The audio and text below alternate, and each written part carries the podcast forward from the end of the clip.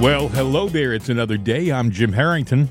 And I am Bill Knight. Well, you know, it's on, it's on, I guess. You know, there's a lot of ways you could say it's on. Um, There Biden- is no war yet, though. They're still uh, holding back on sending the troops into Gaza. But, But- it's growing. yeah, and Biden has said, well, you know, let's get some 2,000 American troops on standby. It's for all practical purposes on. Even if even if they they figured out a peace talk over there, we're going to figure out a way to go to war. Well, you know who's here. going to show up tomorrow in uh, in Israel. To, Mr. uh, Photo Op himself, yes. yeah, the guy with the golden teeth. Yep. But here's Tony Blinken. On Wednesday, President Biden will visit Israel. He's coming here at a critical moment for Israel, for the region, and for the world. And he's coming here to do the following. First, the President will reaffirm the United States' solidarity with Israel and our ironclad commitment to its security. President Biden will again make clear, as he's done unequivocally since Hamas's slaughter of more than 1,400 people, including at least 30 Americans, that Israel has the right and indeed the duty to defend its people from Hamas and other terrorists and to prevent future attacks.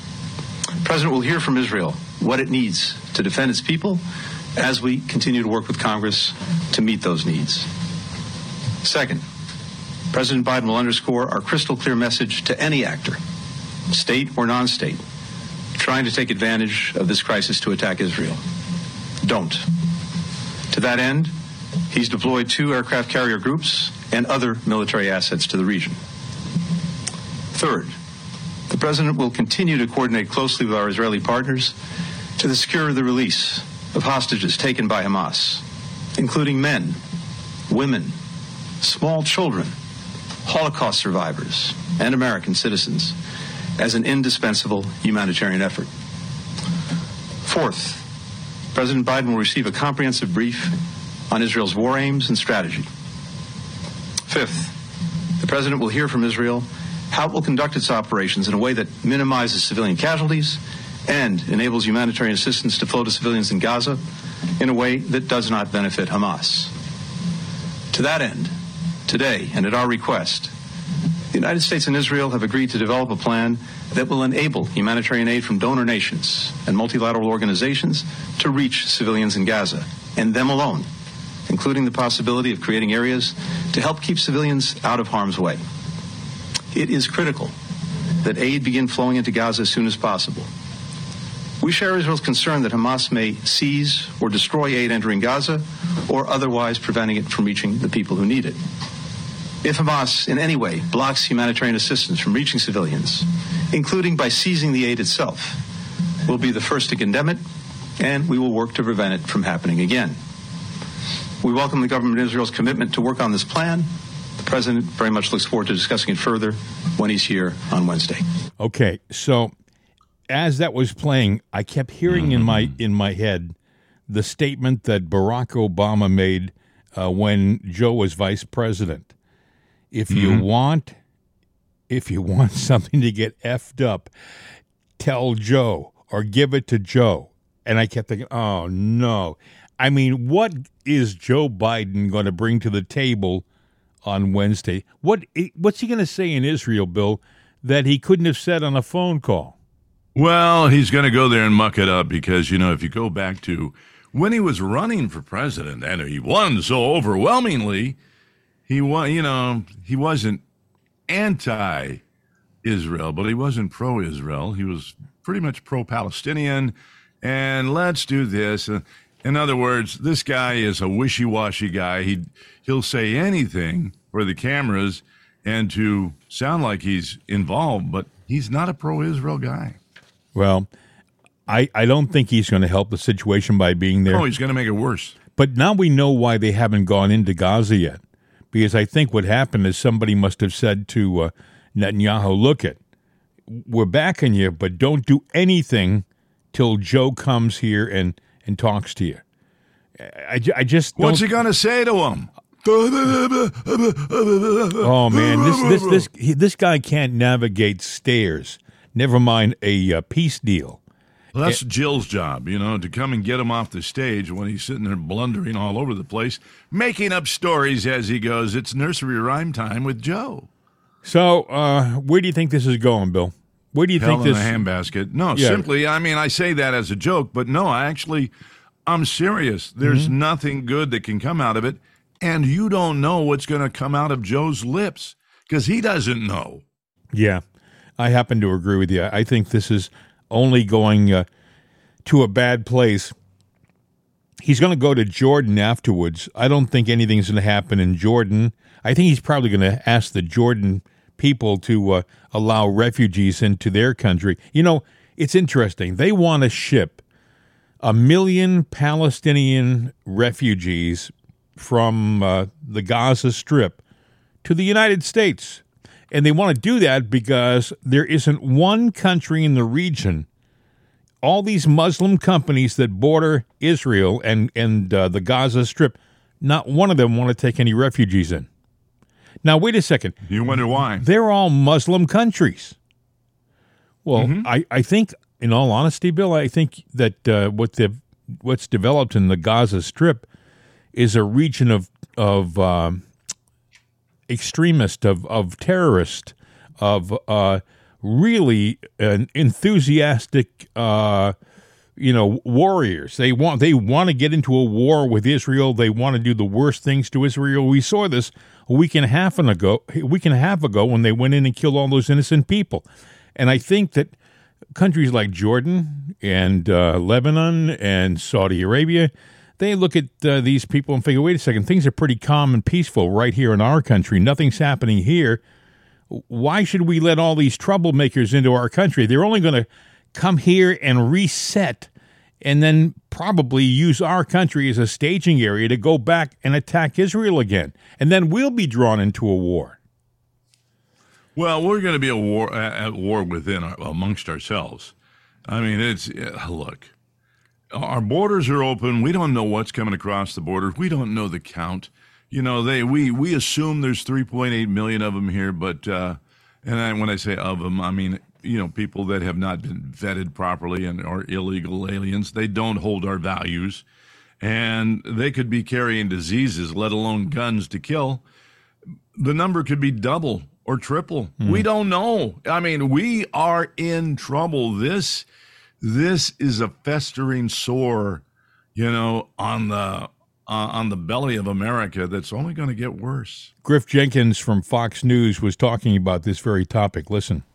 Hey, Bret, that's right. It is getting attention of DHS, and we can break some news I've just learned in the last few minutes. In addition to the two Lebanese men in their 20s apprehended right here where we are standing, there was also one individual from Egypt uh, apprehended as well yesterday. He was in his 40s. He, as well as the two Lebanese men, are currently undergoing uh, serious vetting to find out who they are and why they're here, what their background is. Now, I'll let you have just a quick look, though, behind me. You have GOP presidential candidate Vivek Ramaswamy is now along the river getting briefed, and he's learning about these apprehensions. And Bret, something else he's learning is that in just the past one week here in Eagle Pass, there were more than 10,000 migrant encounters, and there were more than 1,450 known gotaways, meaning they were seen or observed on video cameras, but not brought into custody. It comes as there's more than 60 miles of unpatrolled border in this sector alone because 90% of the Border Patrol agents are busy doing the processing. I can also tell you over in the Rio Grande Valley, Bret, where we've spent so much time reporting, I'm just learning in the last few hours that they have had some 17 Syrians since Monday apprehended in that sector, as well as 19 migrants from Iran. That's Griff Jenkins, who was talking on a special report with Bret Baier about uh, the gotaways and the apprehensions. Bill, Lebanese, Egyptians, do you know they've got uh, Ukrainians, they've got Russians, Chinese? All these people have been apprehended at our southern border. And you know, how are they going to mingle here because when you were vetted to come to America before, you needed to learn about our laws. You needed to learn about our history, our Constitution.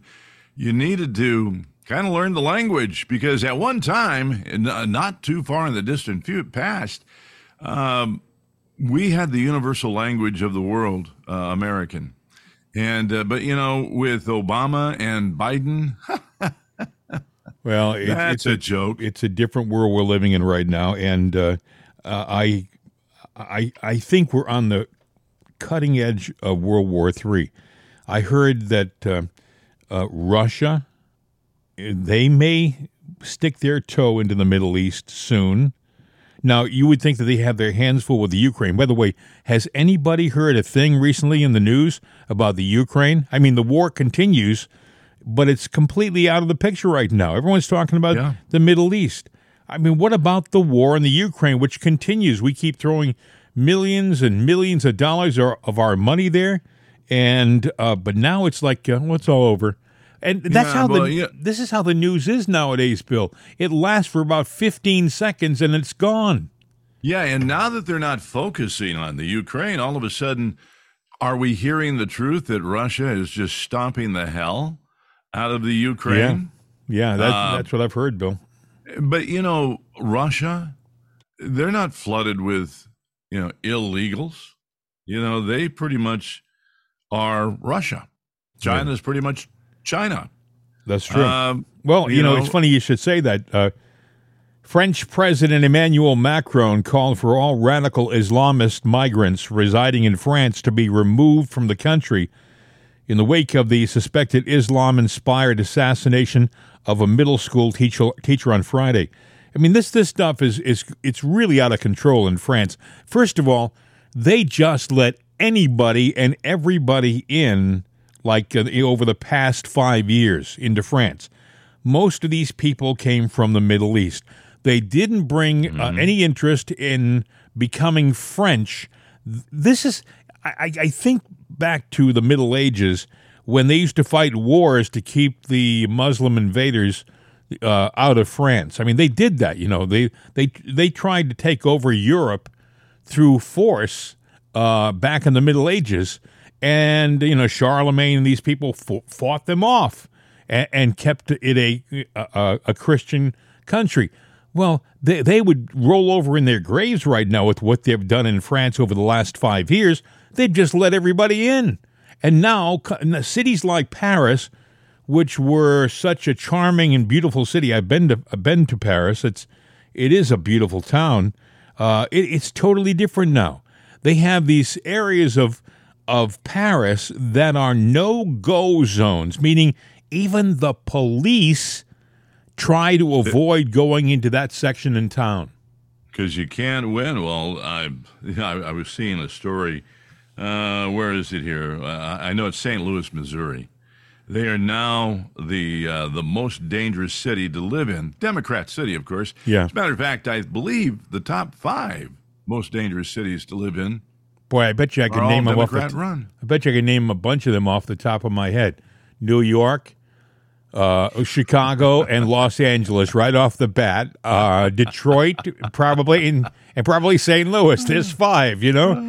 Yeah, they're they're, they're all stinking pretty bad. they, but, they you sure, know, they sure as heck are. stinking with blinking. You know what's know, you know, you know what's really sad? I I was talking about Paris, and you talk about St. Louis, which says to me it's it's happening here, and it's going to happen sooner rather than But later. we look the other way, you know, and if you know if a Democrat is running for office, well, that's why you got to vote for me because that idiot Trump did all this. No, he didn't. As a matter of fact, Joe in a in, in, in a speech accidentally said the reason he's running for president is to make America back to what it was when Trump was president.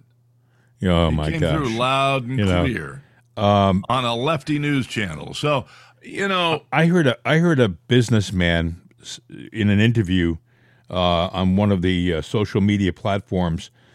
He was one of these guys who was a wealthy. I think he was from San Francisco, a wealthy businessman. And he said, "You know, I voted for Hillary and I voted for uh, Biden because uh, I, at the time I thought Trump was like an F president." Then, when Biden got into office and things started to change, I looked at Trump and I thought maybe he was a C minus. And then, as the years progressed, I realized that Trump was a B plus, plus. and now I think he was an A. And I thought, well, you know, better late than never, pal. Well, you know, but you should have been paying attention five or six years ago. But I think what he said is something that a lot of people are seeing right now that they thought Trump was a doofus. And in reality, he had us making money, he had us in, in a peace situation with no wars. He was a great president compared, especially to this guy we have in office now. Well, I don't know if Trump can get it back together, even if he gets in. And I'm not saying that against Trump. I'm saying Joe and the Democrats have messed it up so bad that it's going to take a miracle. I mean, I think Trump can turn things around, mm-hmm. but it's not going to happen all overnight and in one term. We can set the direction. And if they come back in, we're, we're going to be so fragile.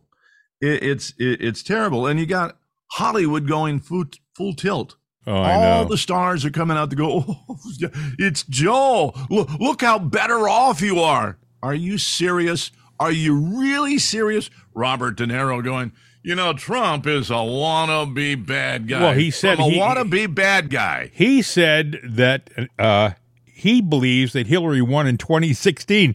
It, would someone wake Robert De Niro up and tell him that? You know uh, what? You know that's that's really history. I mean, that's that's that's a done deal. Uh, we're talking 2020 with election fraud. Yeah, you know, let's just say, you know, Robert, even if you were right, what are you going to do about it, big guy with the short left leg?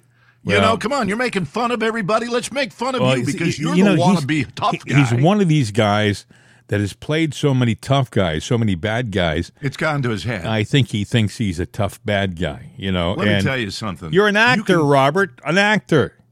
Yeah, you're acting like you're a tough guy. Hey, remember, no Robert? Guy. You also played the monster in Frankenstein. Hey, um, Robert. I hate to tell you this, but you know, Donald Trump is not a big tough guy, but he could kick your butt.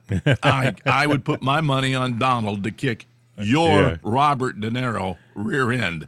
I'm sorry, but um, you know, just go back to doing what you're doing, playing a tough guy. You're not one, but you do a good job playing a tough guy because you got the attitude down. We talked about the Ukraine. Russia launched five missiles and 12 kamikaze drones at the Ukraine in an overnight attack. This was the night before last. Ukraine's Air Force said on, on Monday. So I guess this was a couple of days ago. Uh, so Russia is um, they're not uh, slowing down at all. Five missiles, twelve kamikaze drones. Uh, of course, the Ukraine probably is saying, "Well, we took down most of those drones, and uh, there wasn't much damage from the missiles." Yeah, right. Um, right now, the Ukraine has got a financial situation. Believe it or not, it's see when you misappropriate the billions of dollars that you're given, thinking that it's never going to stop and then along the way it starts to stop, uh, you got a problem because seriously, we gave how many billions of dollars? 12 or 15 or I can't even count anymore. We've given billions to this war effort and they should have change in their pocket. They don't. Well, apparently, back uh, when the House was, you know, blocking, you know, the the signing of a bill and with the mm-hmm. money that they wanted to go to the Ukraine, and that was taken out of there. Apparently, some money did slip through and go to the Ukraine, you know. But there's so many other things. You heard about the uh, the uh, uncovering of uh, FBI documents. You remember how they came after Trump? The uh, Biden DOJ and the FBI went after Trump, Mar-a-Lago. Mm-hmm you got top secret documents in Mar-a-Lago. Now, now it turns out that those could have been fabricated or made up. And besides, he was a sitting president. But it turns out that the FBI knew that Biden had thousands upon thousands of classified documents illegally. And so, what do they do? they go after Trump. You know what gets me? I was listening to an interview. I have it right here. Mike Turner. He's a Republican from mm-hmm. Ohio, mm-hmm. and he's talking about uh, Biden and the documents that he had. But they always seem to, especially Republicans, they seem to concede that, oh, well, they probably were both bad, but no, no, no. Don't concede the fact that President Trump was president. There's a massive difference between Trump as president taking documents and Biden as a senator taking documents. But listen, Here's what he said uh, yesterday. Comment you made on this program recently. You were talking about classified documents um, mishandled by the current president, and you said uh, that when it came to Biden and Trump, they're both equally egregious with equal classification issues. Um, this past week, President Biden was interviewed by Special Counsel Robert Hur. Um, will there be legal consequences? Will your committee do anything to act on this? I mean, and, and what exactly do you mean equally egregious? But when you look at the documents, both the, the classification level and the subject matter, um, both sides, Trump and Biden's documents, if they had been released in the public or gotten into the hands of nefarious parties, would be damaging to the United States national security. When I look at those documents, there are documents on both sides, equally egregious that would have negative consequences to our means, methods, techniques, and, and our allies. Now, in this instance, I think President Biden needs the same consequence that, that, that they pursue with, with President Trump, that the actions are, are the same. And in this instance, if you notice, Indictment? you're getting leak you're getting leak after leak after leak on the Trump documents. You're hearing nothing on the Biden documents. So you're continuing to see the inequality that comes out of the Justice Department as there's silence on the other side with respect to Biden's. Uh, and by the way, he was a he was a serial classified document hoarder. I reviewed documents that were from yeah. all the time that he's he's been in government uh, this really is a very serious breach by President Biden. Just to, to be clear here, though, are you saying that President Biden had top secret and TSSCI classification level documents in his personal home? That, that's that, that's that's public already, uh, Margaret. That, that is so. I'm not confirming something that, that people don't already know. That is correct. Okay, so I think you're saying that he should be indicted when you say treated the same? I think they need to be treated exactly the same. Now, they're continuing their investigation with, with President Biden. I don't think if President Biden, in the end, has been found to violate the law, and I believe from what I've seen that he has, that he should be treated any differently than Donald Trump. I mean, why would he? Uh, just because he's president or because he's a Democrat? And that's how the Department of Justice has been acting. They need to be treated the same. But have you seen evidence of a, of a crime? It sounds like that's what you are saying. I have seen evidence of the fact that classified documents of some of the highest levels have been mishandled by President Biden. Yes. You know, I got to tell you something. It's it's kind of he's trying to walk down the center line of the street. He's there not is no center line. Yeah, well, he he's saying things like, uh, "Well, they should be treated the same," and someone should wake Mister Turner up and say, "Wait a second, you have to take into consideration that everything that President Trump did, he did as president, and he was protected." Because he was right. president. This Biden's guy's done it his entire career. From the time he was a senator, Bill, back in the seventies. Yes, and you know what? Let's let's let's broaden the, the the scope here a little bit, or pull back on this microscope and get the whole petri dish in focus here. Who was uh, in office before Biden? Uh, before Trump? Obama. Uh, Obama, yeah. Mm-hmm. Had eleven thousand files or something like that mm-hmm. that he took on. He took he, he didn't take the time to take it and put it in boxes. He took the time to digitize it and put it on a jump drive. But you know, no one's saying a word about that because everyone says, "Well, he was president." But wait a second. well, did he have things from when he was in the Senate? And then let's talk about Hillary. Well, well she's we know, classified. Yeah. I mean, she's right. and Bill BleachBit. And Bill, now, you wonder why, because Jordan, you know, what's going on with the Republicans in the House vote and the Democrats? Well, we're trying to co- cooperate. We will nominate George W. Bush for the House. And then Mitch McConnell organizes phone calls last night to the RINOs. And I'm sitting there going, wait a minute now. What do they have to lose that they don't want Jordan to be oh, House? Good question. a lot, a lot. If if if Jordan becomes the uh, speaker, he's going to be an amazing thorn in the side of uh, guys like uh, Mitch McConnell and other RINOs in the, uh, the Senate. And no, that there is the whole thing in a nutshell. This is a conspiracy to cover up the foul stench that has been coming out of Washington for so long Mitch McConnell, you've got uh, the RINOs in there, you've got the Democratic Party. Trump was actually, whether you want to say, well, he, he did all these bad things. Yeah. He's the he is the white knight with the shining armor on the white horse, and I'm not saying that as a racial thing.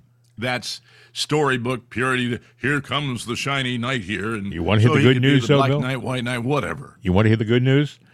Uh, a resurgence of citizen activism is making waves on Capitol Hill. Conservatives across the United States are rallying behind Representative Jim Jordan.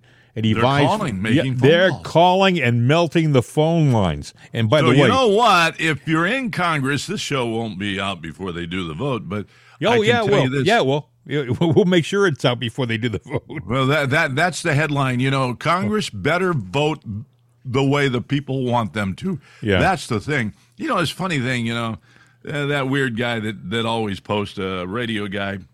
You know, he was he was attacking the header of the show, and he was going, "Well, you know, those extreme left guys. You know." They're a minuscule part of the uh, the the party, but they'll they'll come in line when it gets to the bottom. And I I thought, you know, in a roundabout way, he's right because those extreme leftists, they're still going to be extreme. But when it comes to party and the salvation of their party, Democrats will march lockstep. If Joe says, "Hey, we got to we got to march off this cliff," and most of us will Oh, fall yeah. to our death, the Democrats will get in line and they'll march right off the damn cliff. Yeah, That's just the way they are. that's true. In the meantime, Let them march. Let them go. Point. in, in point the meantime, the cliff. Republicans are like it's like herding cats. It's it's Forget like it. Ain't gonna happen. It's like herding kittens. You just can't do it. Uh, Well, let the RINOs go along with the Democrats when they go to the cliff.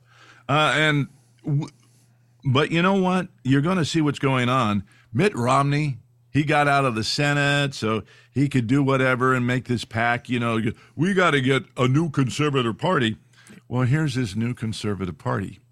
Uh, they're floating Mitt Romney Yes. and all that that great conservative of all time, Oprah Winfrey oh, gag me, gag for the me. White House. Well- Oprah, But you who know gave us Obama. Yeah, Oprah actually said, "Well, I don't think I'm interested." So Good. Oprah kind I- of I'm not stepped away. interested in her. Oh, I, I, I'm not interested in her either. People float that kind of stuff all the time.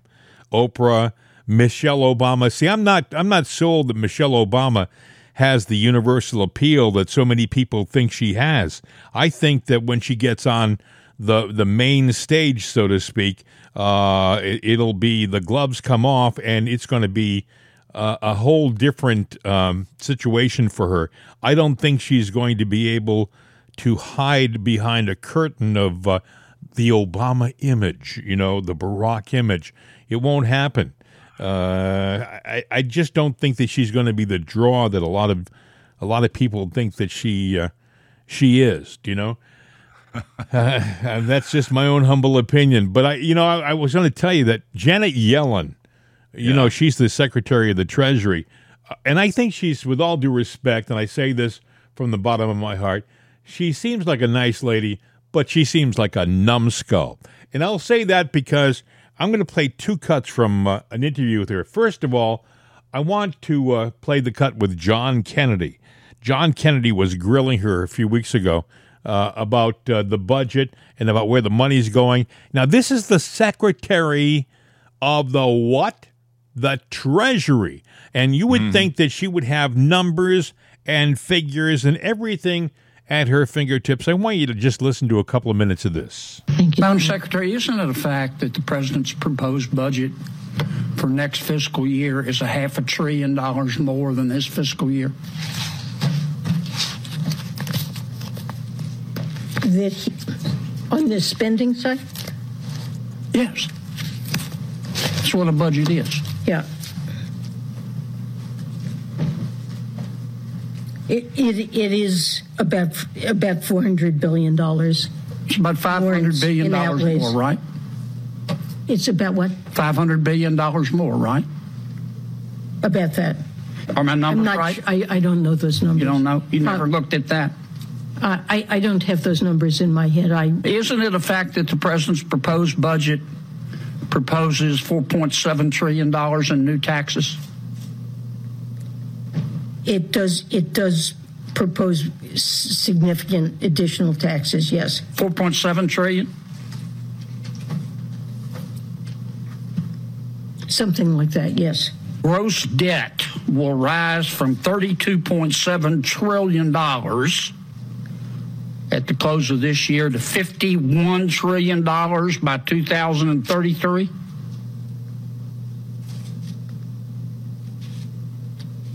I'm sorry, what number did you give me for, well, debt held, held by the public, which is, No, ma'am, that's gross debt.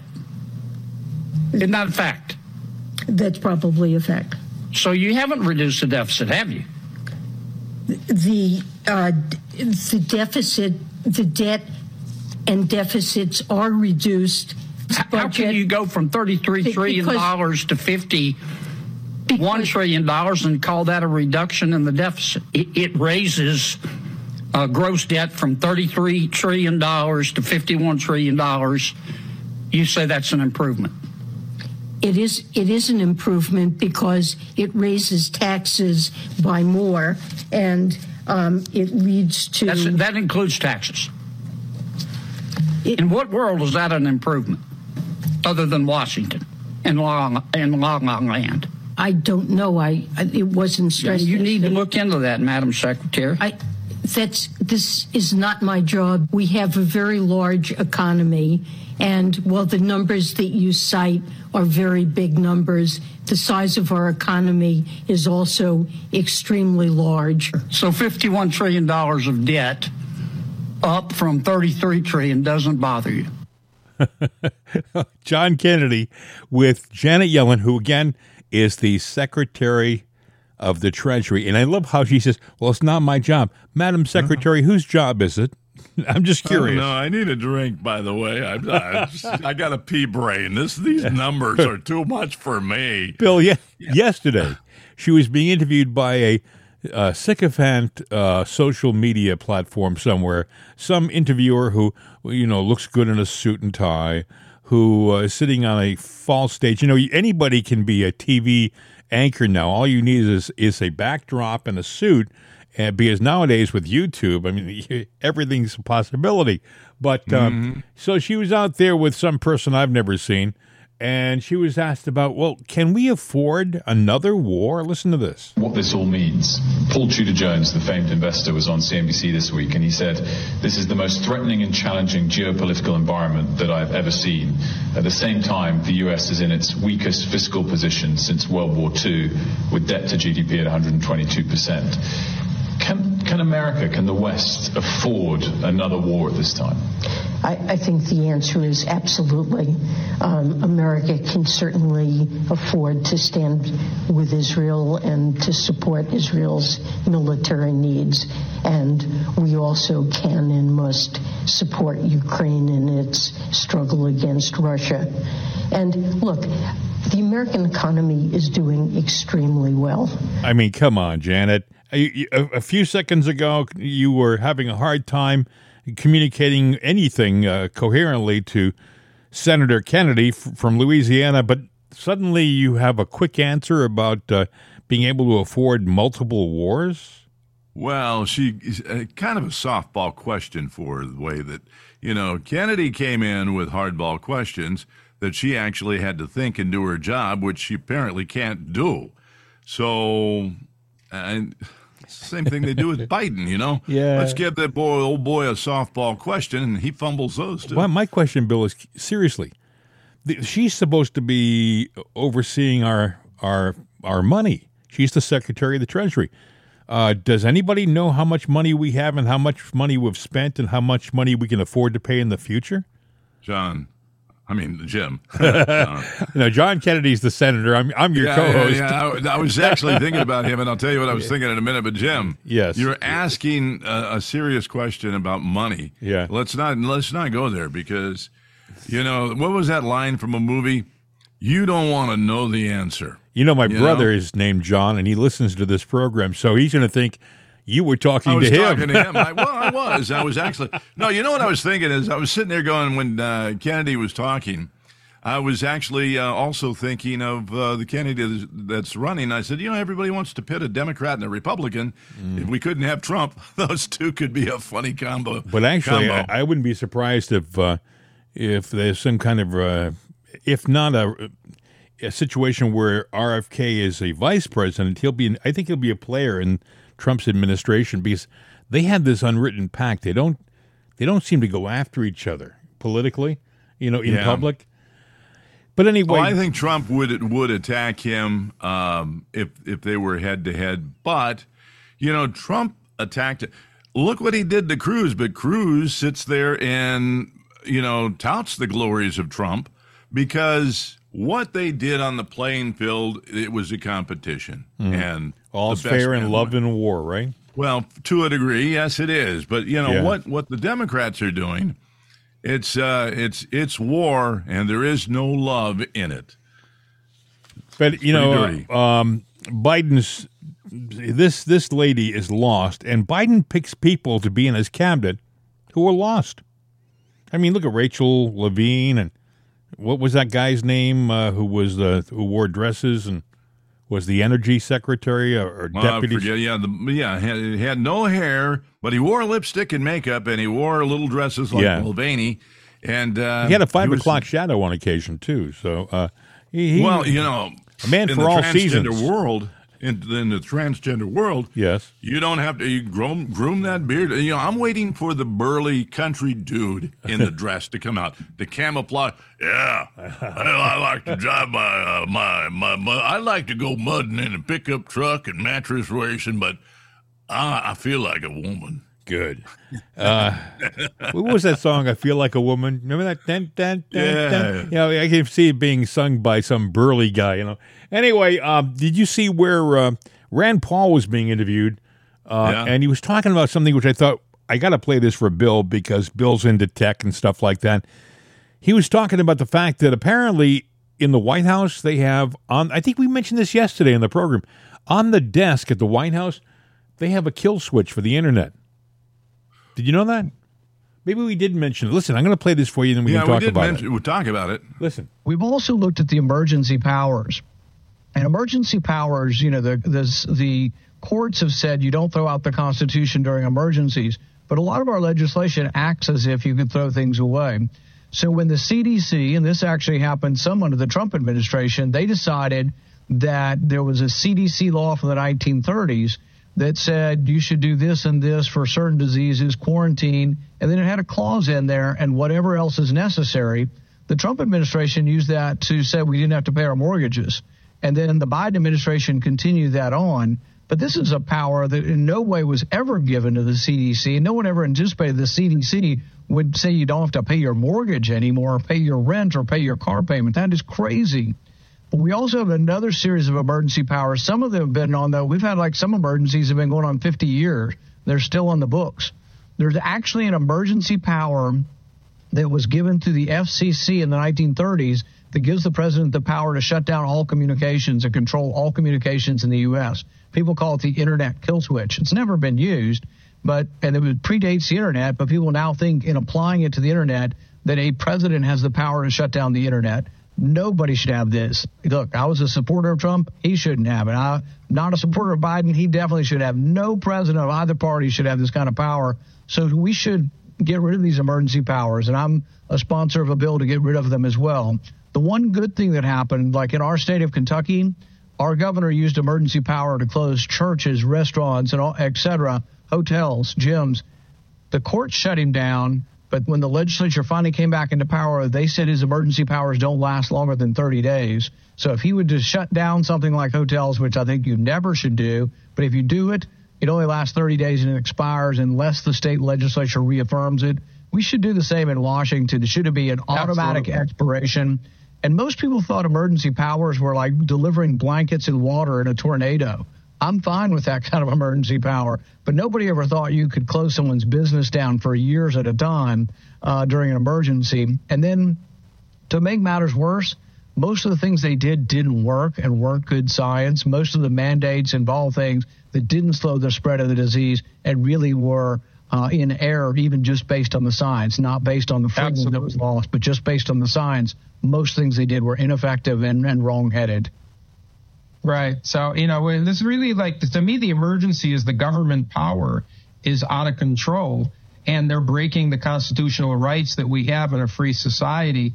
Wow. Uh, and it's interesting. Uh, that's the first time, Bill, that I've heard a government official acknowledge the fact that the government may turn off the internet. You know, Right.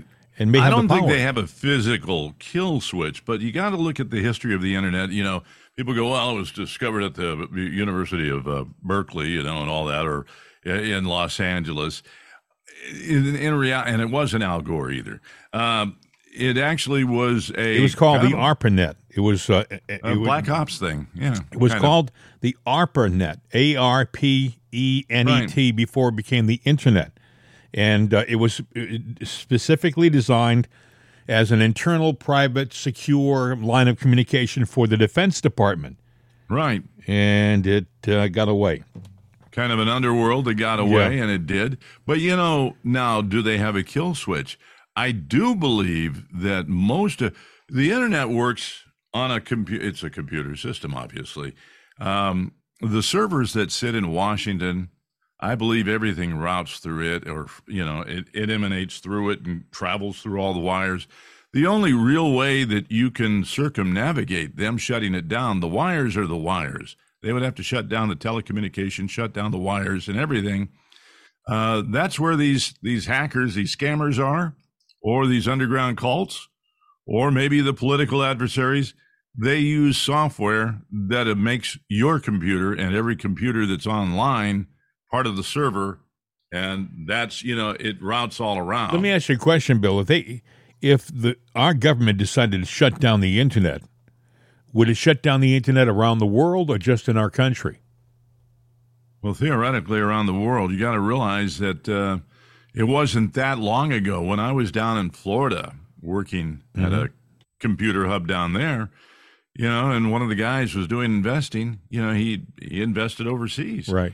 I'm going, well, the internet's everywhere. He goes, oh, no, no, no, no. There's only like two or 3% penetration in certain areas. And that's, you know, they, there was a lot of money going into the infrastructure to, to make, you know, the internet the thing. Well, you know what someone did say though, Bill. This is interesting. You mentioned a rich guy. Uh, they said the problem they have with shutting down the internet right now is a guy named Elon Musk, because he has the Skynet right now, satellites, and you can shut the wired internet down right you now. can still get that. you still can get the uh, StarNet. Yeah, yeah. Well, you know that when I travel, I take along my own little internet hotbox. You know, just in case. You know, I don't uh, the the wire going to the building and the router's down. I can I can I can still get on the internet unless the main system is down. If the main system's down, then that doesn't do anything. And any anybody can buy those little, you know, hot boxes. Well, I got They're a not- question for you. How does StarNet work? They have to position the satellites over the country that they want to affect. How do you access it? Do you see it pop up on your?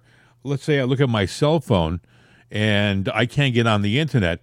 Would if StarNet were available in this country, would it pop up in like the Wi-Fi or Bluetooth uh, area? You know, I don't uh, see. I've never used StarNet, but I do know that um, one of the problems you have because our military uses Elon Musk StarNet, and you basically it's it's like anything. It's a signal. You get it. Well, but they have a GPS unit of it, and what was going on? and I think there were movies based on it. Well, too. they You know, also they also used it during the Ukraine war. They he made it available for the Ukrainian population to stay online in the Ukraine. Mm-hmm. Now, I guess he would have to do he would do that by positioning the satellites and I guess opening up the channels. I would think, you know, it, it, it, there has to be some way for him to make it accessible. Do you know? Well, look at it this way. Look at uh, XM and Sirius satellites. Right. They sit up there and they send down a signal, and they don't have a lot of power, but they send down a signal over a wide swath. Yeah. So you're sitting there when you're looking, uh, you're you're going, well, I I got XM. Well, you might have XM here, but it may not be over in Africa because of the the positioning footprint. Yeah. the footprint of it is a big signal but the idea was you could you could start out in Washington D.C.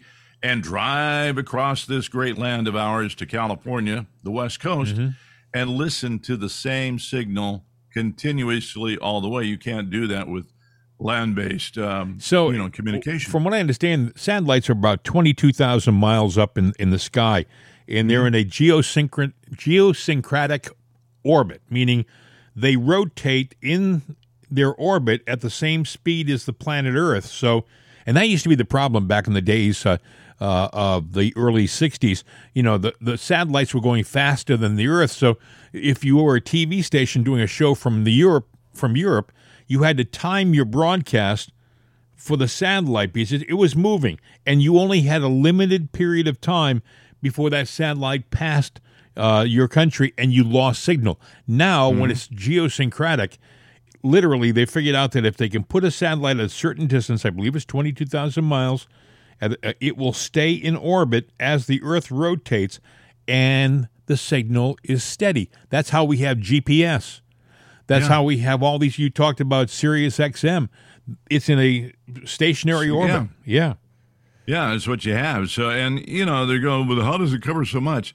You know, FM does that. It's line of sight. So when Yeah. you're 22,000 miles up or whatever it is, you know, you got a hell of a line of sight. It's the curvature of the earth that the pro- where the problem comes because then it just keeps going the Yeah. signal. You know, and uh, it's like the old time uh, TV shows. I think there was a Twilight Zone where they talked about aliens listening to an AM signal. They don't go that far. Which The leads me FM to my does. next question. Do you still think that they're going to pull the plug on social media on the internet sometime soon? We yeah, because they'll, they'll, they'll, I'm sure that they can. I'm sure that they can because they got servers in Washington where they can probably scramble it, shut it down, or do something. And they can probably control. Uh, you have a smart device, and a lot of people get their internet through their smart device. So it's not so much shutting down the the computer system; it's your access to it. And so if you shut down the access to it, whether it comes through landline cable or your signal from the smart Now, device, you you have a an Android. I have an iPhone. Hmm. Just just uh, the day before yesterday, Sunday, uh, Apple issued a deep, long update on the software in this phone. It took Hmm. like an, almost an hour for the phone to reprogram itself. And I was wondering, what the heck are they putting on there that's taking so long? Usually, an, an install of a of an update usually takes about ten or fifteen minutes. This was taking like an hour, and I was thinking, I wonder if this happening. I wonder if wonder if they're doing an update on Android phones too right now. Are they putting something on our phones like you just said? You know, are they putting something in the software right now that's going to give them the ability to shut everything down? well, that could be. You know, they did this test just a few weeks ago. Now I got to ask you the question. They say, Mm-hmm. "Well, it's standard. We've done tests before." Do you ever, ever No. ever remember your phone going through a test. You got an Amber Alert, yeah, but that's not a test. This was a physical test, which brought in all the conspiracy theories. Well, they said they did it twice before, didn't they? I mean, they tried to make it sound like, oh, I sure to as see hell here. don't remember. I re- look. I remember the days when I first heard about a cell phone. I Yeah. had a buddy out in uh, L.A. and I, you know, he'd say, "Yeah, go take the Clinet out," and he had the big phone, you know, the hunk Yeah, up, you yeah. know, thing. And uh, I thought that was cool, man. I had this phone in this car driving around L.A. You know, It so won't get any better than that. yeah, it won't get any better. And then it was the 80s. I sat there. I got a bag phone. Yeah, you carried it over on the side of your shoulder. Had five watts. Don't know how what organs that thing cooked. But you know, then they said, "All right, we're introducing the new portable cell phone. yeah. It's the brick phone. Oh, Yeah, you that- got the brick phone. Oh, I loved it because I could stick it between my seat and the console. It was like the perfect uh, portable phone. Testicular cancer, kind of like the cops that get uh, that with the radar guns. Yeah. had a guy that worked for me that got that from his cell phone, and uh, that's no Wow. that's no joy. But yeah, you, you look even even the phones they you know they they don't have a lot of power. Three four hundred milliwatts next to your brain, probably not a good idea. I know a guy who I, I a good friend of mine, a wonderful guy who passed away because he was always on the phone. Always, and and, they, and where did he get his cancer? It was right next to where he had the phone every day. You know, ladies carry your phone in your purse.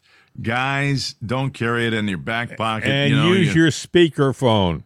Use your you speakerphone, carrying it in your pocket. Pocket. Your phone is is hot all the time, or you know, Yeah. if you put it in your shirt pocket, your pants pocket, there are people. Look it up yourself. That uh, these things are they're handy, but they are dangerous. And you know, they just went to 5G. Does anybody out there in in radio land or podcast land, can you honestly tell me what the difference is between 5G and 4G and 3G? Think about it for a second.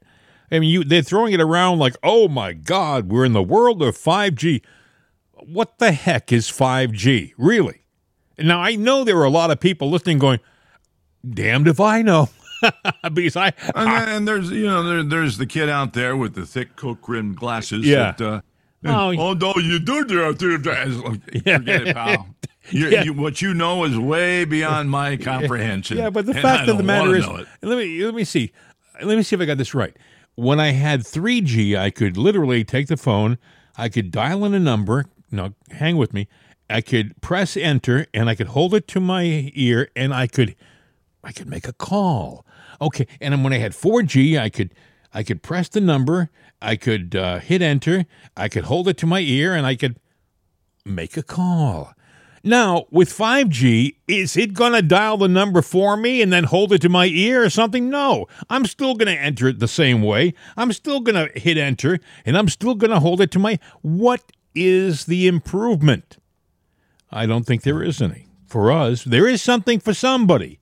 And I think it's somebody beyond us. Well, you got to realize back back in the days of 2G and 3G and this, uh, we're going 4G. They were saying, yes, we're the 2G cellular network. Oh, we're the 3G. Ah, we got 4G. The reality was you were still 2 and 3G because that was a big infrastructure change. Right. And as one guy explained it to me one time, I said, I got to get this 4G phone. That's the thing to do. And he goes, You realize, don't you, that we can sit there and say we're 10G. There is no regulatory system out there that says to define what 5, 6, 7, 8, 9, 10, 11, 12, 13G is. You know, it's well, we are. it's we're BS being, hype. We're being sold a bill of goods. And speaking of being sold stuff, do you That's remember, Bill? used to be. This is something we should pay attention to over the course of the, of the next few days.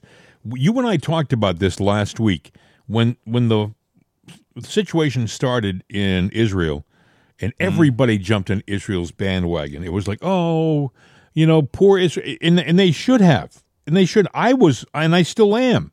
I still believe that they're the victim here. I mean, you can't kill thirteen hundred innocent women and children and, and families and say that they're they're the problem. You just can't do that, okay? But there are a lot doing it. I point to Harvard and NYU and all these schools around the country where they're having rallies for the Palestinians.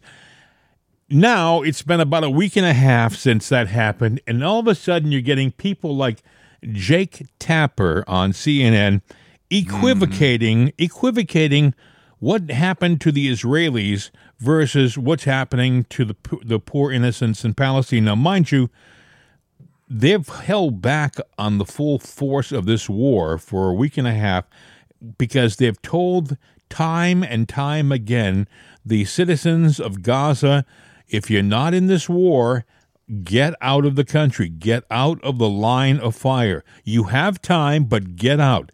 What has Hamas done? Hamas has said, wait a second, it's only a joke on the part of the Israelis. They're trying to fool you. There's nothing going to happen. You stay in your homes. Hamas is very uh, comfortable allowing its civilians to be used as human shields and propaganda tools, okay? But Jake Tapper on CNN, all of a sudden now he's equivocating Hamas and the Palestinians with what happened uh, just a week and a half ago to the Israelis. Listen. I mean, you say you stand for the rule of law. Again, Hamas is vile. What they did eight days ago, they're targeting civilians. It's horrific. But what's going on right now is not just a punishment of Hamas. More than 700 children have been reportedly killed in Gaza. And obviously, electricity, food, water supplies have been cut off by Israel to the totality of Gaza. Obviously, the blockade is not just by Israel, it's by Egypt too. Take a listen to what Secretary Blinken said last year when Putin was targeting Ukrainian infrastructure. Heat, water, electricity, for children, for the elderly, for the sick. These are President Putin's new targets. He's hitting them hard. This brutalization of Ukraine's people is barbaric. Now, look, Israel is not Russia. Gaza is not Ukraine. It's a different situation. But cutting off supplies, cutting off heat, cutting off water to civilians, what's the difference? Well, first, thank you for saying that Israel is not Russia because Israel is not Russia. But Second, civilians are civilians, before, Jake. We are in Civilians are constant civilians. contact. Yes, absolutely they are, and they deserve, as I said before, access to water and medicine and food. And we are working actively to ensure that that happens. And I can tell you this morning, Jake, that I have been in touch with my Israeli counterparts just within the last hour, uh, who report to me that they have in fact turned the water pipe back on in southern Gaza. That has been the subject of discussion over the course of the past few days. The United States is going to continue working with Israel, with the UN, with Egypt, with Jordan, and with a lot of the groups on the ground to make sure that innocent Palestinians get access to those basic necessities. That's uh, swamp uh, dweller Jake Sullivan being interviewed by swamp dweller Jake Tapper, which is, yeah, I couldn't help but think when I was listening to Jake Tapper talk, the way he was framing his questions, right? Uh, how would he have responded to uh, the bombing of Dresden in World War II or uh, the bombing of Berlin during World War II? Do you think that for one second the Allied forces thought about who was down below uh, underneath their bombs? I mean, they took out entire cities. In Dresden, there was a firestorm equivalent to a firestorm from a nuclear explosion. And yet uh, they did it, and nobody questioned it because, see, it's what they call war. And when you start a war, and I would submit that Hamas started this war, you have to understand that there are terrible, devastating, terrible consequences.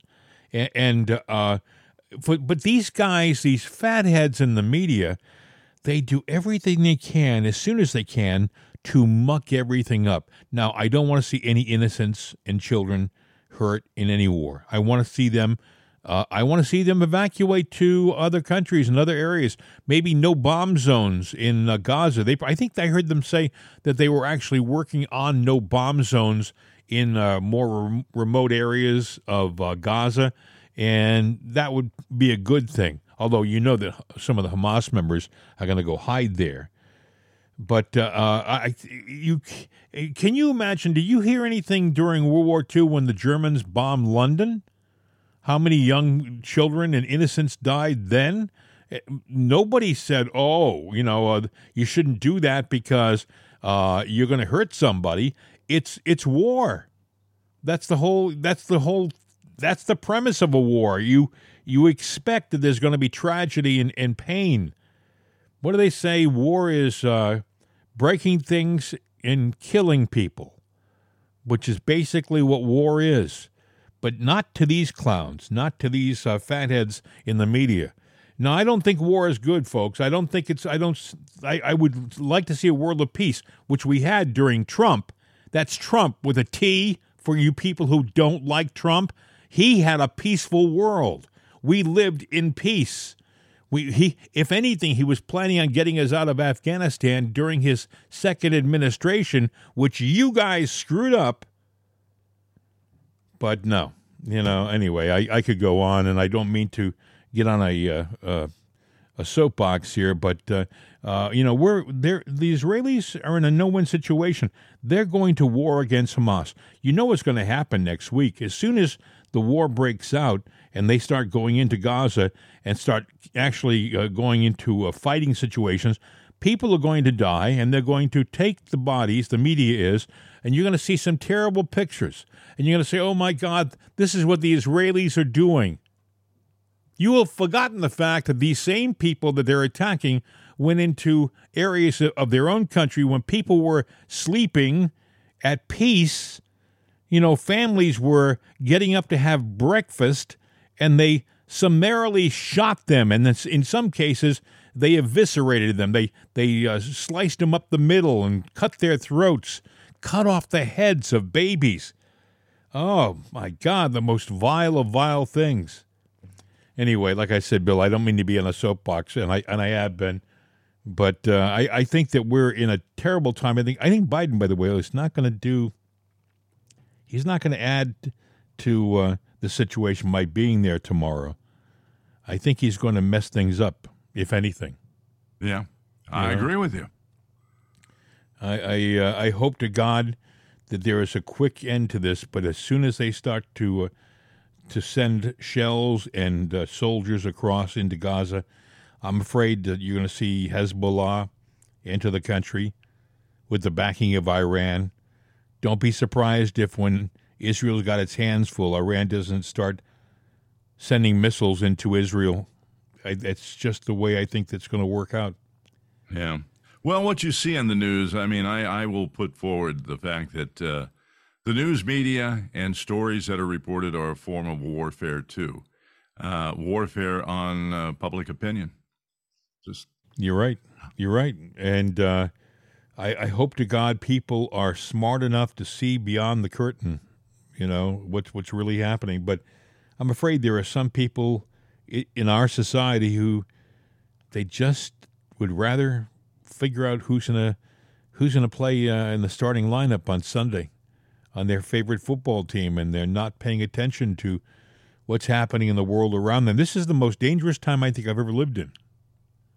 Well, yeah, I, I would say it is. And what you got to realize with what's going on in Israel and Hamas, uh, you know, you can sit there and talk about atrocities, both sides, but the simple fact is, this is beyond a war that might be for, well, it is a war for real estate, but this is a pure, deep seated hate uh, and a wanting to eliminate um, one true. side or the other.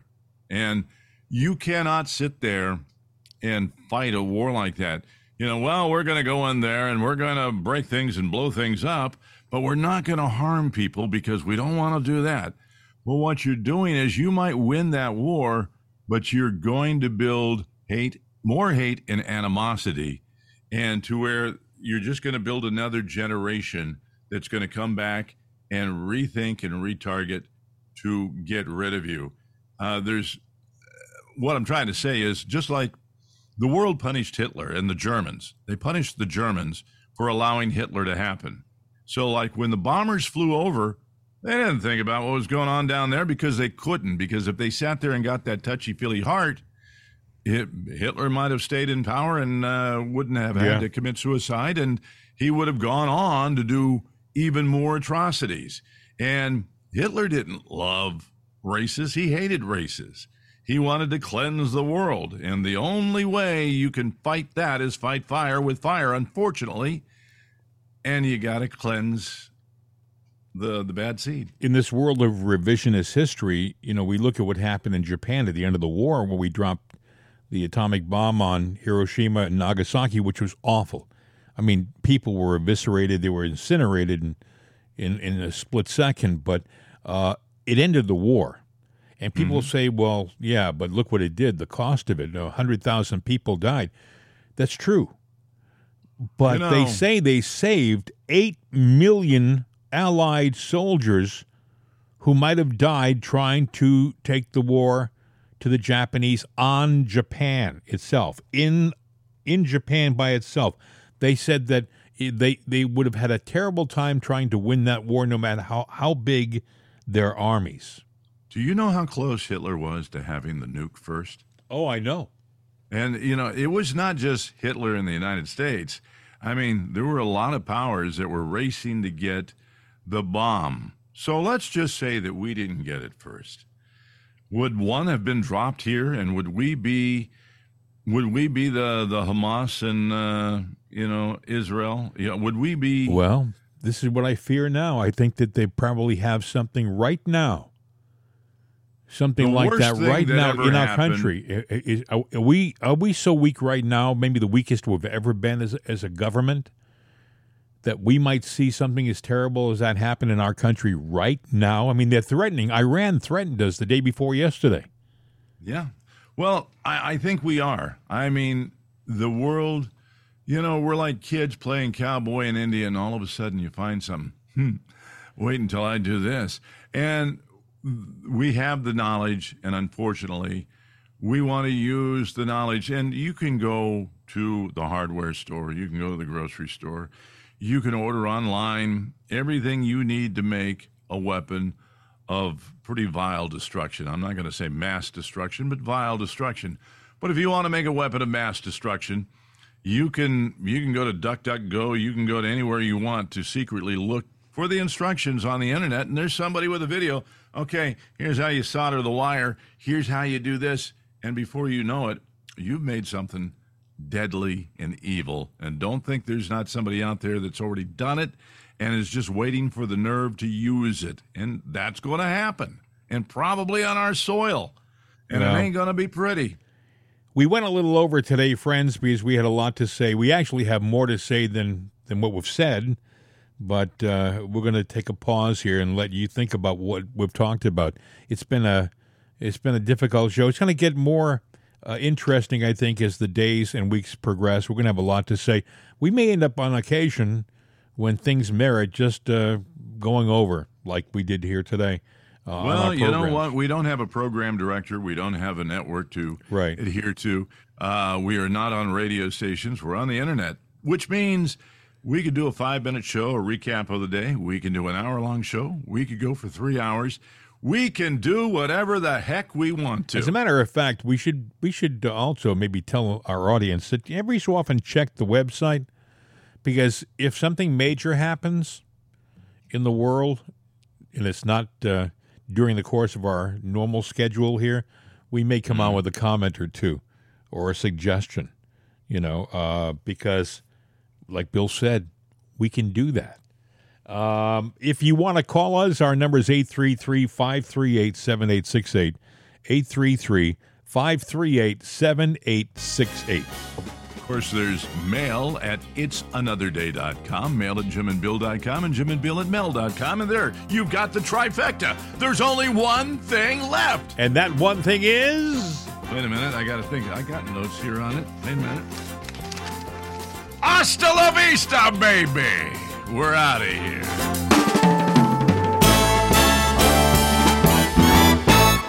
The voice of freedom, CRN America. These days, when you want an answer about just about anything, you ask Alexa. You ask her about the weather. You ask her who won your favorite sporting event. You ask her to find a fact that you can't find anywhere. Well, we did that too. We asked her how many people have downloaded it'sanotherday.com. And this is what she said. From acceleration.com. It has been downloaded as much as 260,433,467 times. I know. Seems like a lot. Seems like a lot to us, too. But it's Alexa. Thanks for making us a part of your day. And tell your friends about it'sanotherday.com. We could use an extra listener. I mean, what do you do when you only have 260 million?